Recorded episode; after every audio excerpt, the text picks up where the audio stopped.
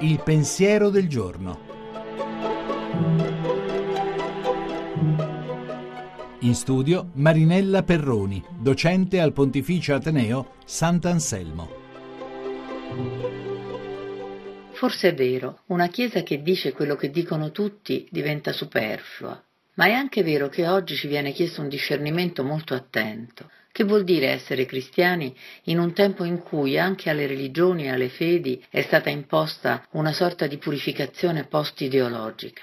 Eravamo troppo abituati, forse, a pensare che essere sale della terra e luce del mondo significasse alzare la voce, intervenire a tempo e fuori tempo perché una specifica visione del mondo, anche quando non condivisa, diventasse dominante.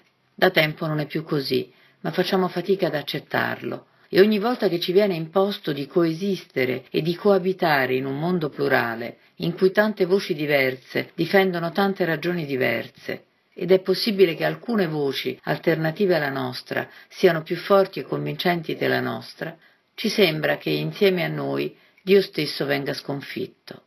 Eppure dovremmo saperlo, che lo Spirito che ci è stato donato rinnova la faccia della terra. Dovremmo saperlo, ma soprattutto crederlo. È proprio ai discepoli che Gesù rivolge una domanda tanto decisiva quanto severa. Perché avete paura, gente di poca fede?